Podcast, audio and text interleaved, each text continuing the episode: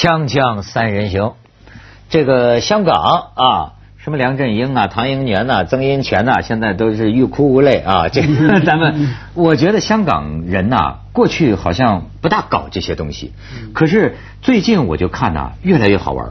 昨天我还就问这个文道，哎，徐老师，你说啊，你们关心这个新闻啊、选情啊？也许你们是要舆论监督，或者知识分子要研究个什么政治模型什么的哈。我这种对政治毫无兴趣的人，为什么？哎呦，我就看这个妩媚私服啊，我就看最近香港的这个曾荫权呐、唐英年呐、什么梁振英这些个 选战或者这些个新闻呐，说什么呃这个包括挖地窖啊，包括曾荫权什么坐游艇啊，你知道我看到一种什么程度啊？就是我都去了台湾，我都得到了酒店上网，我要看看怎么进进进行到什么程度了。我怎么这么喜欢？但实际我对政治毫不感兴趣。我就发现呢，当今政治才是最好的娱乐。嗯，这是个每天播这个连续剧啊，比现在什么连续剧都好看，因为那玩意儿是真人秀。你看他们那个不尴不尬的表情，一个个的，甚至在立法会就就哭起来了。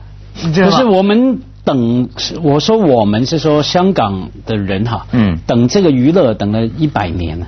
以前一百年来都不准有这种娱乐的。我告诉你，港英殖民政府啊，那些高官啊，老老呃老外高官啊，从港督到什么，他下面的手下也不是没做什么坏事，我们都知道。可是当时啊，只要港督或者说港督的手下打一通电话，全部安静，全部新闻全部压下来。因为当时港英政府很厉害嘛，特别所谓当时是七零年代甚至八零年代哈，他随时可以把你报社禁止，把你让你关门，把你总编辑抓走。像六零年代香港不是有曾经街头有很多他们叫做暴动，或者说我们叫反英抗暴哈，就是那个那时候的政府就去抓了很多报社的总编辑嘛，还把整个报馆关了。把那个老板赶走哈，当时很多情况，所以呢，后来过去回归之后，慢慢慢慢开放，现在到了这个阶段是开始来了。而文涛，你说好玩是在于说，平常不管他是什么什么人嘛，啊，权贵站起来总是有板有眼的。对对对对。那突然有些不好的事发生了，我们看得过瘾嘛？啊，真是。对对，有一天我们出新闻，你也看得一样过瘾。没错没错，哎呦，真是过瘾。内地新闻界就难做嘛，所以很多新闻很敏感。很可能很受欢迎，但是就拿不准，常常也要等通知。所以现在最好的办法就是看那个赵本山的小品，一个吃不准的时候就听上面，这个可以有，这个可以有。所以我就跟你说，我一向的观点认为，这个狗仔队香港可以有，嗯，北京不必有。这真的，这个不能有，而且这个不能有。我最不能理解的就是为什么可以允许狗仔队在在这个在大陆社会存在，这个是与理不通的。因为在香港，我们看到它是一个新闻体制的副产品，对吗？这么在大陆我们是可以管的呀，对吧？这不是糟粕吗？怎么还有泄私愤啊？来，咱不说这个啊，这个可以理解，对，可以理解。在这个小同感，嗯，对对，大家都得小心点。那个小小心什么呢？小心 吃饭。你跟谁吃饭？不光是小心你跟女人吃饭。嗯。现在香港的这个问题啊，越来越敏感。你看，哦，对对，饭局对不对？刘福山饭局，刘福山我都不知道是什么地方，在香港出现了一个刘福山饭局，在我学校附近，选举阵营的这个人在吃饭，嗯，然后呢，被人拍到还是被人揭出来，说吃饭吃到中途啊，有一位江湖大哥，说据说是不请而来，嗯，是吗？往那儿一坐，这下子就。搞到最后，这个候选人都要专门打电话给电台，说我跟黑社会没有关系啊，互互指，我看都是互指对方，甚至还有人唐英年报警了嘛？唐英年说我受到威胁，你看什么好像有这个江湖人士说整我的黑材料，哎，所以就是我这个境外的人呐，观察这件事儿得到的一个很好玩的一个话题，你看看。香港报纸 多好玩！哎呀，座位都出来了。哎，江湖饭局。这里面有人前几天还在北京开开会呢，开两会呢，对吧？现在香港我觉得打的最热的，就是这件事儿。嗯。那么江湖上的情况，我们这里还是马家辉博士比较了然。没有，可是因为这个事情，联络人，联络人，我每天联络饭局哈，拒绝饭局，这个事情还在调查之中嘛，而且不断的有不同的版本。现在坦白讲，只有他们几个人知道，因为完全版本是相反的。罗生门，对，你说他有去，你说是你约他的，他说没有，是我约你的。我说不是啊，我也是文涛约我的，这样那乱七八糟。可是重点在于说，现在有所谓的黑社会人物嘛，然后可是就有人说了，他真的是黑社会吗？到底，假如他是黑社会，为什么不抓他？为什么不关他？哈，这这个当然是香港的法律嘛。你要有证据证明他是黑社会，虽然大家都知道他是黑社会哈，所以这个从这个事情我们看光明面了，什么都讲证据。有些黑社会我们也不能抓他，然后事情呢也要经过调查哈。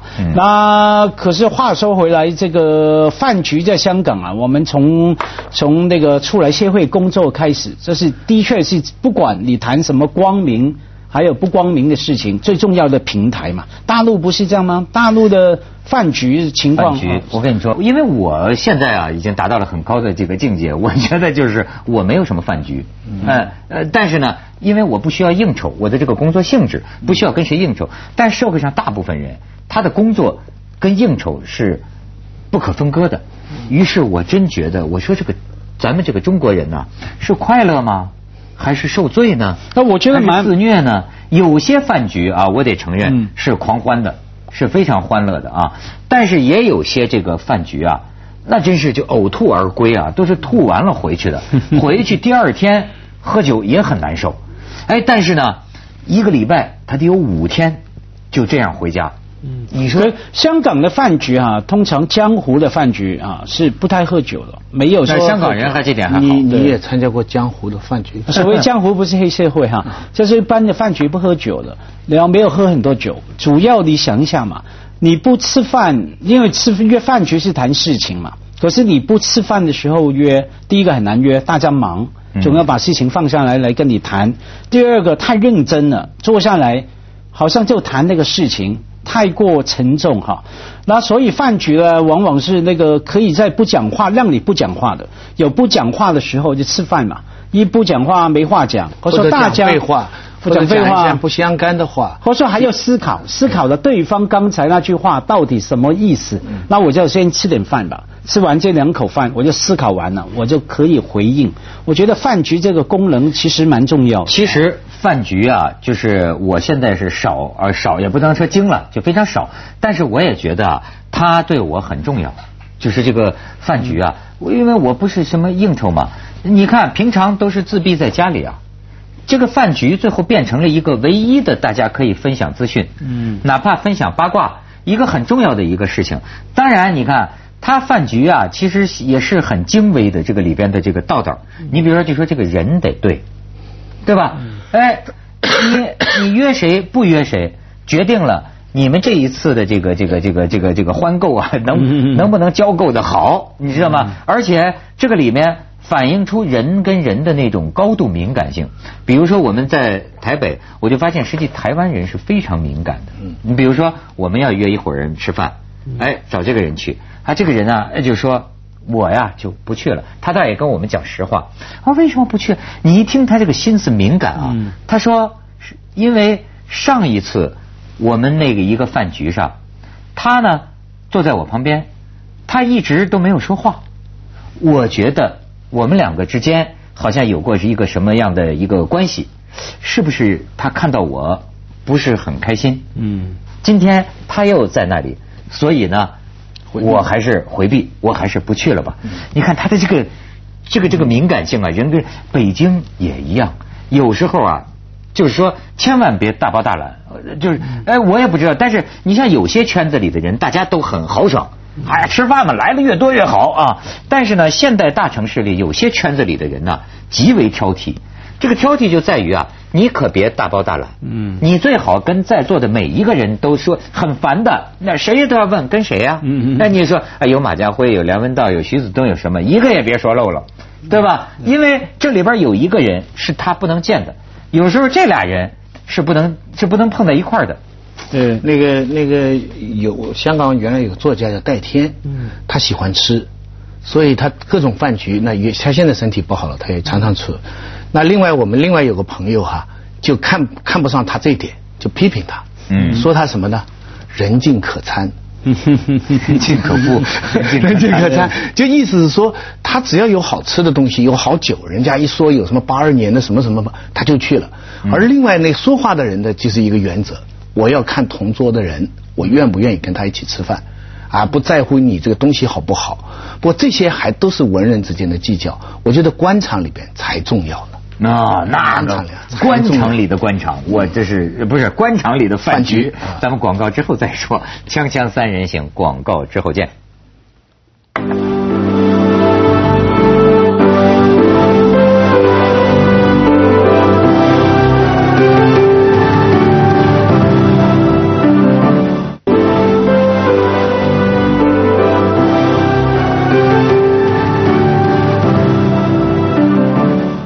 官场里的饭局，这徐老师就说有一个很指标性的这个东西，大家看到就是茅台酒。嗯，就茅台酒的身价，茅台酒的在中国社会政治起的作用，已经远远超过了的酒。它是中国政治的润滑剂，这是不可不不夸张的来讲。我亲眼见过这样的这个饭局，开始去的一个香港的商人说我来请，因为其中有些官员是跟他可能打交道或什么。嗯，结果跑去那个官员的太太就说算了，今天你不用出手了。后来他一看，那个商人跟我说：“还好我没出手，他们茅台酒就喝掉三箱，三箱啊！你想多多多少钱？然后最重要是什么？我我我非常注意观察我坐在我边上的一个人，其实对他来说，整个这顿饭的一个主要的事情，他就要借这个饭局来缓解跟他的一个上级的关系，他们可能之间有一些什么事情，然后你看得出他一步一步的先用话。”然后呢，安排了一个美女，不断的去给他敬酒，就喝到一定的份上，他就再过去给他敬酒，直到最后两人差不多都醉的时候，就两个男人搂着脖子，我就是忠于你呀，不管什么事情我都是忠这这这种话平常办公室里说不出来，是是是是是是，就说不出这样一句话。两个男人头碰头在那里，我就是说那个那个上司那个人就从头到尾不是不说话，嗯，就是李连他说这个话的时候还不说话。就是你你你设想一下，他设计整个这个饭局所起到的作用，这比平常开会重要的多了。对，而且花多少钱的和解费都都没不够这个饭局有用。我去过一个饭局哈，也是和解饭局，那个男主角是我啊，我是被请的那一个，因为突然有一个人请吃饭哈，呃，指定在中环一个很高档的地方吃饭，原来是什么呢？我写文章。得罪过香港政府一个最高最高最高的官员啊，嗯，然后呢，他的妹妹请吃饭，要请吃饭在那边一桌，然后找了谁呢？我文章总要发表嘛，发表在香港一份报纸嘛，他发表的他请了报纸的总编辑，还有我一位前辈在那边就几个人吃饭，事前都没想到是什么的哈，然后呢，就吃完饭喝了几杯酒之后，然后就说，哎。你呃，就是意思是说，哎的，对我的哥哥哈，不要下笔太重，他也是个好人等等哈，讲了很多好话。那我们场面上当然是说，我们对事不对人，当然大家都沟通了解没有问题这样子哈，这和呃气氛还蛮和谐的。嗯。那吃完饭出来走出来以后呢，我就感觉到香港的可爱。因为啊，我写文章嘛，在报纸嘛，请总编辑去，坦白讲，给我很大的压力，对不对？等于是说，在总编辑面前警告我不要乱写东西。嗯。可是吃完饭出来，总编辑跟我讲的第一句话就说：“家辉，别别理他，你要骂该呃呃要骂的时候再骂，呃不爽的时候再骂，完全不用受这个饭局的影响。”嗯，是。啊，一出来总编辑就做这个。呃，给你这个安抚，给你这个说明，确定这个原则。我觉得在香港这种饭局令我印象非常深刻。我跟你说，香港啊，基本上他就不吃饭，然后呢，所以吃了饭也没用。我就是就印象很深，就是我做记者头一回到香港出去呃采访一个什么新闻发布会，都十一点半了，我就坐那儿等着。后来那个香港导演说翻公司了，就回回公司啊。我说，哎，这饭呢？他 说哪有饭？我说大哪在大陆，我不可想象的。我记者采访都中午了，你不不留饭，不给吃饭，你知道吗？红包我已经知道是香港特色，他可能不给我 饭再不给吃，那是我对香港留下极其恶劣的印象。对，这个你可能你没在背后骂骂那个导演吧？你有在背后骂唱衰他吗？没有啊，没有啊，又会了。你记得那个小甜甜吗？香港那个吗？嗯，香港那个富婆啊，嗯，以前也是经常被人家在背后说非常小气。很孤寒呐，很很省钱哈。他那个记者去访问他什么，也是他开记者会不请记者吃饭的，还说问记者啊，那你们等了那么久，你们准备吃什么？记者说没有啊，没饭吃啊，我们自己买便当啊，这样。然后那个小甜甜就说：“哎，我也没饭吃，这样我就不用跑跑出去吃了，我们分分，还分记者的便当来来吃，是是。结果在背后又被人家不断骂，骂了二十年。我我我就想到西方人吃饭，他们长桌子嘛，嗯，他们花很多时间来排位，就是你坐在旁边的人跟你坐在对面的人才能说话，稍远一点就说不了。这是我们圆桌是真的比较好哈，但是他们有一个办法，他们在吃饭之前啊喝酒。那个时候是他们谈事情的时候，啊，平常不大容易说话的时候，那个时候我们中国人缺乏这个场合，嗯，所以我们一定得坐下来才能来 social 来缓和气氛。你看，你从进到那个地方到走，没有别的机会的。只有坐下来以后，所以我们在这之间，我要有一件事情，我要跟家辉来解释一下了，或者我要警告一下，或者我诸如此类怎么样，一定要再坐下来。所以这个技巧啊，这个文化里边很多精髓都在里面啊，真是。对，为什么咱们要吃饭呢？就是这个边吃边聊。哎，就是这个。你看，我们没有一个机会，就是就而且我们，我告诉你啊，中国的酒吧跟西方也不一样，人家的晚上的夜场啊，进去啊是不找位的。找了个位置没意思了，所以他们喜欢拿那个酒到处去搭讪新认识人。我早中国人一定要有个位，连酒吧都要包一个台。对，酒吧那个台钱还很贵，所有所有人都在台里跟自己认识的人玩什么两个三啊四个四啊什么。对对对。干干什么呢？但是这个位置非常重要。对对对，这个我徐老师，这我早就有体会。这个吃牛肉的跟吃猪肉的真是不一样，他们不累。你我他们就站来站去，他们真的外国人傻乎乎的，就是在咋喝啥，这一整一晚上拿杯啤酒，你说兰桂坊，我中国人我试过那玩意儿不可能，我站十五分钟我就觉得他妈没个座儿呢，你这他妈能站着 站一晚上泡妞都不会泡了，而且站在那边每次讲重复的话，你跟这个人讲完五分钟，对，转头徐老师过来又是 How are you？又又来开始讲。要要是从开始自我介绍开始讲，没错，非常乏味，非常累。对，对我们来说，我们的饭局好，还是我们，我们是这个讲舒服，你知道吗？那叫什么呢？这个这个这呃，站着不如坐着，坐着不如倒着嘛。锵锵三人行，广告之后见。